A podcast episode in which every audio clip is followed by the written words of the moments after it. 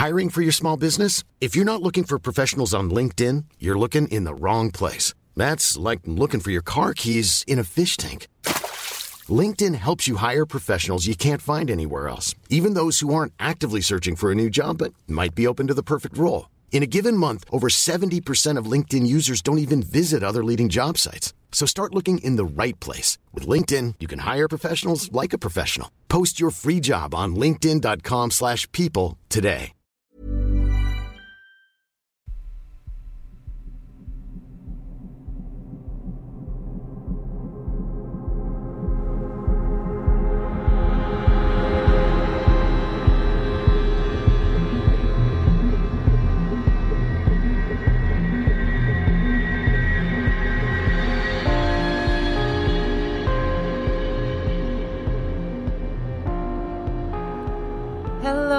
And welcome to 30 Days of Terror Day 29. How you do? I've got some stories for you today. How are you feeling? Are you ready? I'm ready. Still a bit traumatized by the floating clown. Oh, yeah, that was horrific. Still a bit traumatized by the doll. Also horrific. So, hmm, maybe not. Well, let's see what's going to traumatize us today, shall we? And story number one comes from Gus. So I was about 10 or 11 years old when this happened. But I remember it very well because it was only six years ago. Oh, Oh, I see a baby. oh, you're oh, sorry. That's really patronising. I don't mean to be really patronising, but I just never think of young people listening to us. Is But- that because we're old people? That is because we're very old. But mm. thank you for writing in. Anyway, Awesome. I'm going to continue. My family is religious, so my parents never talked about anything paranormal because they didn't want me messing with stuff like that. At the time, we lived in a very old house. I don't know exactly when it was built, but I think it was already there in the 1800s. It had wooden floors that would always creak and it would always be cold. The house was renovated in a way so that the bedrooms would be situated on the ground floor. The living room was on the first floor, and the master bedroom where my parents slept was on the second. The last bedroom on the ground floor was mine. This was so far from my parents' room that even if I screamed, they wouldn't hear me. So one night, I was laying in bed waiting to fall asleep. Every night, one of my parents would always come to my room to say good night to me before they would go to bed. My bed was a loft bed, and this is important for the story. That night, when I was waiting to fall asleep, my mom had already said goodnight to me and my sister when I started hearing heavy footsteps in the hallway coming towards my room. Because I didn't know anything about the paranormal, I just assumed it was my dad. So the footsteps came into my room, and the figure who I still believed was my dad stopped next to my bed. Or under my bed, because it was a loft bed. Because I was trying to fall asleep and wasn't scared, I didn't bother to open my eyes. Instead, I just stuck my hand out for my dad to grab, as a sign of saying, you know, good night.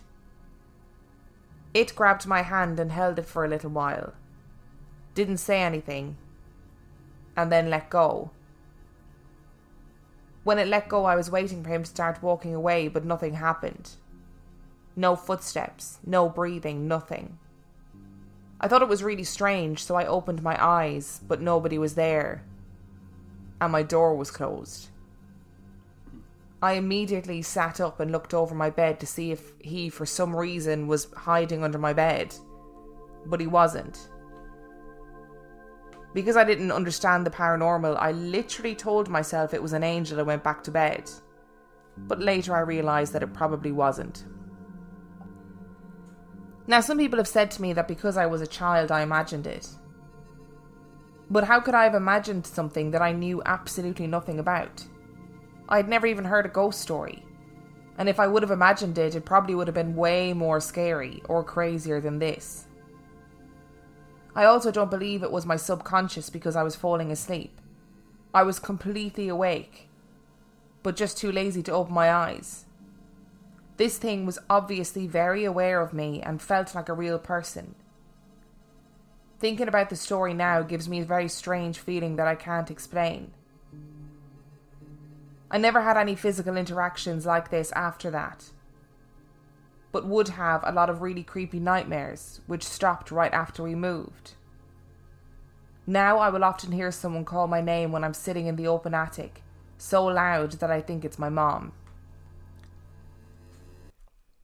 I can totally relate to being too lazy to open your eyes. I very rarely get to that state where I'm so tired I can't be bothered to open my eyes. But when I am, I understand.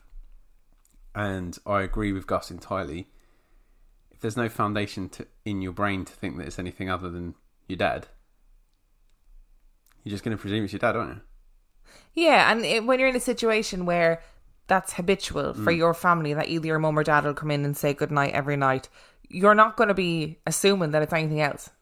No. Or you're not going to be imagining that somebody is coming into your room because it's something that happens every night. Yeah, but imagine how shook you'd be if you once you realised that something held your hand that wasn't there. You'd just be like proper full on shook, wouldn't you? You'd have the shooks. That's new. that's very new. I was I was thinking Hagibius, but I've I've used I've overused that word now, so I needed something else. So I've gone with the shooks. The shooks. Can we get that on some merch, please? They're also performing at the Camden Roundhouse when it opens again. The shooks. Yet another new band. And our second story today comes from Tom. My family and I went to see my brother's now wife graduate from the University of Kentucky. My family, for the most part, are all open to, or at least accept, that there may be ghosts and spirits, as well as demons. The night after the graduation, we had stayed an extra night so that we could take a tour of the Waverly Hills Sanatorium. We walked the entire allowed areas of the building by the end of the night. I specifically asked to take the latest tour they gave, which started at around 7, in the hopes of seeing something, or at least having a better chance in my mind. At around 9:30 they took us to the 4th floor, which was said to have shadow people more often on this floor more than any other. Before they had mentioned this, I had seen what looked like three different heads poking out of two separate rooms. Two in one room and one in the other. So I immediately knew that I'm going to find something finally. Then they asked if anyone wanted to volunteer to walk down a pitch dark hallway by themselves, alongside the rooms that I had seen the heads poking out of, down to a door that people had already seen shadows passing by. To my dad's displeasure, I volunteered immediately. I had to walk down the hallway until they told me to stop. I had seen something walking past the door as well as seeing heads coming out of the hallway. When I turned around to walk back, they asked me to hold my arms out nearly spread eagle style and walk back slowly. I got about two feet away from the door when I started hearing everyone in the group mutter that something was behind him. I felt something cold not far from me the whole walk back. It made me nervous, but I figured I was wanting to see something like this, so I was getting what I was hoping for. I kept hearing them whisper, Oh my god, there's something behind him. It's a big shadow person. Later, when I had gotten back to the group, a guy pulled me aside and said there's something really big behind me when I was walking, and he was asking if I had felt it or saw it. And I told him that I had not seen it, but I felt a kind of cold. And he said that at one point it looked like it had its hands on me. After that, nothing else happened. Until we were getting ready to leave, I decided to take multiple photographs of the entranceway where there are no lights on. And when I got home, I turned the brightness up on my phone to see the pictures better. I found a couple I questioned, but then I saw something in one of the last pictures. It was a human like figure that looked like it was scaling the front of the building. I don't know if anything else did touch me or follow me, but I do know it was unsettling and different than anything I've ever experienced. My second story happened in 2011, and personally, it's the scariest thing that's happened to me. I got in trouble a few years ago for theft. I was young and stupid, and I know that isn't an excuse. Luckily, I didn't get charges pressed on me, but I was sent by my parents to a children's home for troubled youth, three and a half hours from home to straighten me out. The cottage I was in was the newest on campus, but it was built on top of the remains of an older cottage. It had two levels. the main level and the storm shelter basement had no windows and had big heavy doors. For a short period of time, the cottage only housed me and my one friend, as well as the house parents and their six year old daughter. One night in June, there was a tornado spotted nearby, so we all went to the dorm shelter of the basement. So we all went to the storm shelter of the basement. My friend and I brought his flip video camera to make bullshit videos to pass the time. After an hour, the radio broadcaster said there was an estimated 20 minute break in the storm, which the house parents suggested we take to use the bathroom or grab a snack in case things got bad again. But we were both fine. While they were all upstairs, we continued to mess with the camera, making fake broadcasts about this fucker of a storm and things like that. When suddenly he began freaking out and pointing behind me. I said, What? Seeing nothing behind me. He said, Dude, something just shut the door. I told him not to fuck with me and I turned and saw the door was nearly completely shut. We quickly re-watched the video, and sure enough, the door that was completely opened slowly began to close shut on its own. Remember, there was no possibility of airflow because we were in the storm shelter with no windows. And when our house parents came back down the stairs, we asked if anyone came down and shut the door and they said, No, we were actually going to ask you why you shut the door. That freaked us out more. There is a large building they use for offices and meeting rooms that has a basement with donated clothes, toiletries, and things we might need or could use if our family didn't send us some. One day, my roommate and I, not the same one from the first part, were waiting for our parents to make it down to pick us up for a week long home visit and our house parents had already left for their vacation, so we were told that we had to help one of the other cottages clean out the donation area until we left. They said we could keep what we wanted, but organise what we didn't. I'm a larger guy, so I knew none of the clothes would fit me, so I grabbed for my brother and my cousin for when I went home. I found myself with a leather jacket that fit, so I kept it, as well as a top hat. I'm only adding this in because top hats are cool. when we were getting ready to leave, I saw an older looking teddy bear with a bowler hat, a vest, and brown bow tie sewed to the vest. It was animatronic with a twist key that made it play the song Teddy Bear Picnic. So I grabbed it for my mom, since she would sing me that at night when I was a kid. I forgot it when I went on my home visit and had planned to take it the next time, but it would not make it to my mom, in fact, it didn't make it past the first week back at the cottage. Since this is a place for troubled teenagers, our windows and doors were locked and alarmed until morning, when the workers would type in their codes so that nobody could get in and do any of the stuff that seemed to have happened. The first night back, I put the bear on my desk located at the foot of my bed. Our beds were parallel, but about eight feet apart when we both decided it was time to turn the lights out and go to bed. My roommate was a heavy sleeper and snores like a broken chainsaw, so I was having trouble sleeping. I finally began to fall asleep when I heard a crash in the bathroom behind the wall by my head that startled me. I decided to just go to bed and figure it out in the morning that something must have just fallen over. When we got up, my roommate had been up before me, so he went to the bathroom. And he said, Hey, I put your bear back on the table.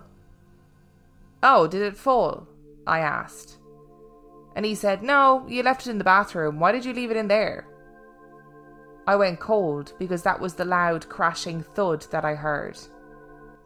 I told him what happened, and after a while he believed me. We decided to test it to see if it was just my imagination, so we put it in my closet and shut the door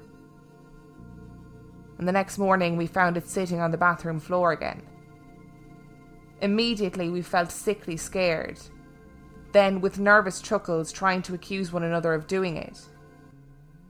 When we finally realised we both were telling the truth, I decided to prove once and for all whether something was fucking with us or not. I grabbed a chair and put the bear on the highest shelf in my roommate's closet that neither of us could get to without using a chair. We figured that this way there was no bullshitting possible. The next day it was on the bathroom floor. We freaked out and didn't know if throwing it away would do anything, seeing as though it was moving on its own. So my roommate decided to dismantle the bear, taking off the limbs and head, and then threw it all in the trash, and then and then threw it all in the trash. And that night I took the trash out and made sure that fucker went with it. Fast forward two days. I get up in the morning and walk past my sleeping roommate towards the bathroom. As I open the door, there on the floor was the brown bow tie that should have still been on the bear's vest. My roommate still doesn't know about that bow tie, but that's because it was freaking him out a lot already. It's definitely not something I'll forget soon. No to both those stories. Ima- imagine going on a nice vacation and saying, I know what we'll do. We'll go to the latest possible tour in Waverly Hill Sanatorium. And then when you get I the- kind of love that though. and then when you get the wonderful opportunity to walk down a dark corridor on your own where people had already seen shadows and apparitions, you volunteer. I mean, by, and by apparitions, I mean apparitions. Obviously, Appar- apparition is something you do in Harry Potter. there's safety in numbers though, isn't there? If you're on a tour, you'd be like, okay, I'm going to do this. I might be shitting myself, but what's the worst that can happen to me? You can get taken by the Shadow Man. Nah. And then why a possessed bear? Very odd. And one of those animatronic ones, that's very old school. And it's quite a creepy sound. A creepy song, I'd imagine, in the right context. Yeah, well, any, I think anything's creepy in the right context. That's a good point. yeah. Pretty much anything. but imagine that. Imagine going to the effort of taking it apart and throwing it away, and then there's still a piece of it returned into the bathroom. Oh, you would poo yourself. Yep, 100%. full on the shooks. Burrow is a furniture company known for timeless design and thoughtful construction and free shipping, and that extends to their outdoor collection. Their outdoor furniture is built to withstand the elements, featuring rust-proof stainless steel hardware, weather-ready teak, and quick-dry foam cushions. For Memorial Day, get 15% off your Burrow purchase at burrow.com/acast and up to 25% off outdoor. That's up to 25% off outdoor furniture at burrow.com/acast. Millions of people have lost weight with personalized plans from Noom, like Evan, who can't stand salads and still lost 50 pounds. Salads, generally, for most people, are the easy button, right? For me, that wasn't an option. I never really was a salad guy. That's just not who I am. But Noom worked for me. Get your personalized plan today at Noom.com. Real Noom user compensated to provide their story. In four weeks, the typical Noom user can expect to lose one to two pounds per week. Individual results may vary. And our third story today comes from Claire. I went to a secondary school that has been around for over a hundred years. We had an amazing drama department and a teacher who, we thought, was very prone to exaggerating when it came to experiences that he had while working late in the drama department. It wasn't just him, though. On one occasion, several other teachers claimed they had seen a small child on stage during rehearsals while watching a screen offstage. When they went to ask the person to leave the stage, there was no one there, and the students on stage greeted them with confused expressions, claiming they hadn't seen anyone else. Others reported cold blasts of air out of nowhere, doors locking and unlocking in, on their own. There were also teachers who spoke of hearing giggling backstage. When they went to investigate what student was messing around, there wouldn't be anyone there. Some teachers had claimed that they had seen footsteps appearing backstage in the paint that was being used to paint sets. Being 16 at the time, although I loved hearing and telling ghost stories, I'm not sure how much I believed in them and was pretty skeptical. All of us thought that the teachers were trying to wind us up or using it as a weird behaviour management technique. If you don't behave, the ghost will get you. One day, myself and another student were working on our final project of the year. The drama studio had two doors, one of which could be opened from the outside, which was backstage, and the one in the auditorium, which could only be opened from the inside. This is where myself and another student were. We were alone in the drama studio, as our teacher had gone up to work in the staff room. It was late, Everyone else had gone home and we were plotting lights for our play. The room had been completely cleared and the piano was sitting against the wall at the very back of the room. It was quite a large space, with enough room to fit around 200 chairs. Myself and the other student very quickly went backstage to pick up a piece of paper from our teacher's desk. We were there for around 20 seconds at most. When we returned to the auditorium, the piano had been moved. Right in front of the stage, perfectly in the middle, like someone was ready to play. The room suddenly felt heavy, cold, and uninviting.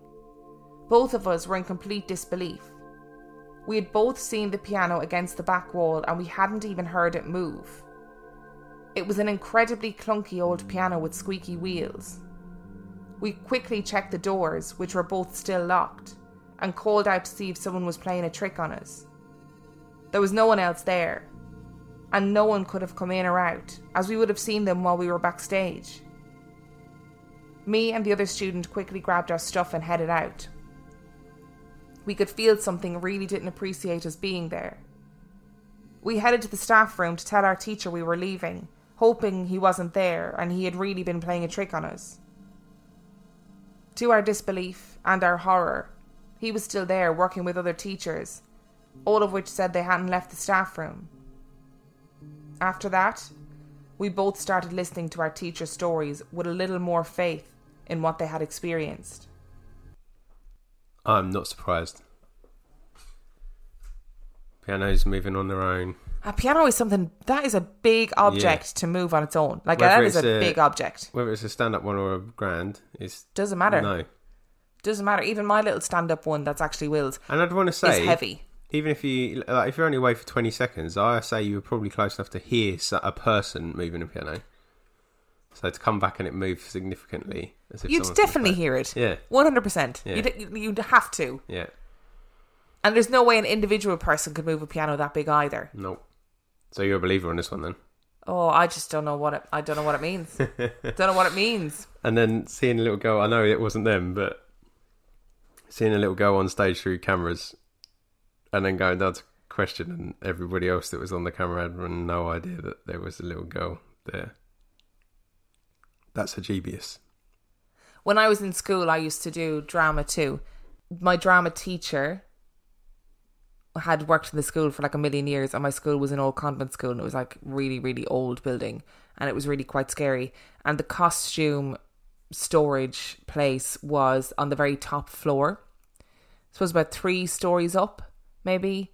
And she said that she'd gone up to the costume press one night to uh, during during showtime to pick up a costume or a bit of a costume, and she left the costume press and just came face to face with a nun, like in an old school habit, and she just got a fright because none of our nuns wore the old school black habit, and she obviously got a fright, and as she looked, the nun like drifted away from her, and she realized that she had no legs, she was just floating down the corridor. Now, granted, that could have just been some good storytelling. But I always remember her telling me that story. I'm desperately trying to think of a back in the habit pun, but I just can't do it, so I'm going to leave it. You'll think of one eventually, maybe next episode. Hmm. It'll come out. But I've got one more story for you. Oh, have you? I thought we were going to do three. I've got another one. Ooh. And our last story comes from Asia. So I live in Salt Lake City, Utah, and we have the biggest and oldest cemetery this side of the Mississippi. But my story happened just a few blocks from there. There was an old abandoned hospital called Primary Children's Hospital. It has since been renovated into very expensive condos. Back in my day, the folklore and stories that came from the hospital were gut wrenching.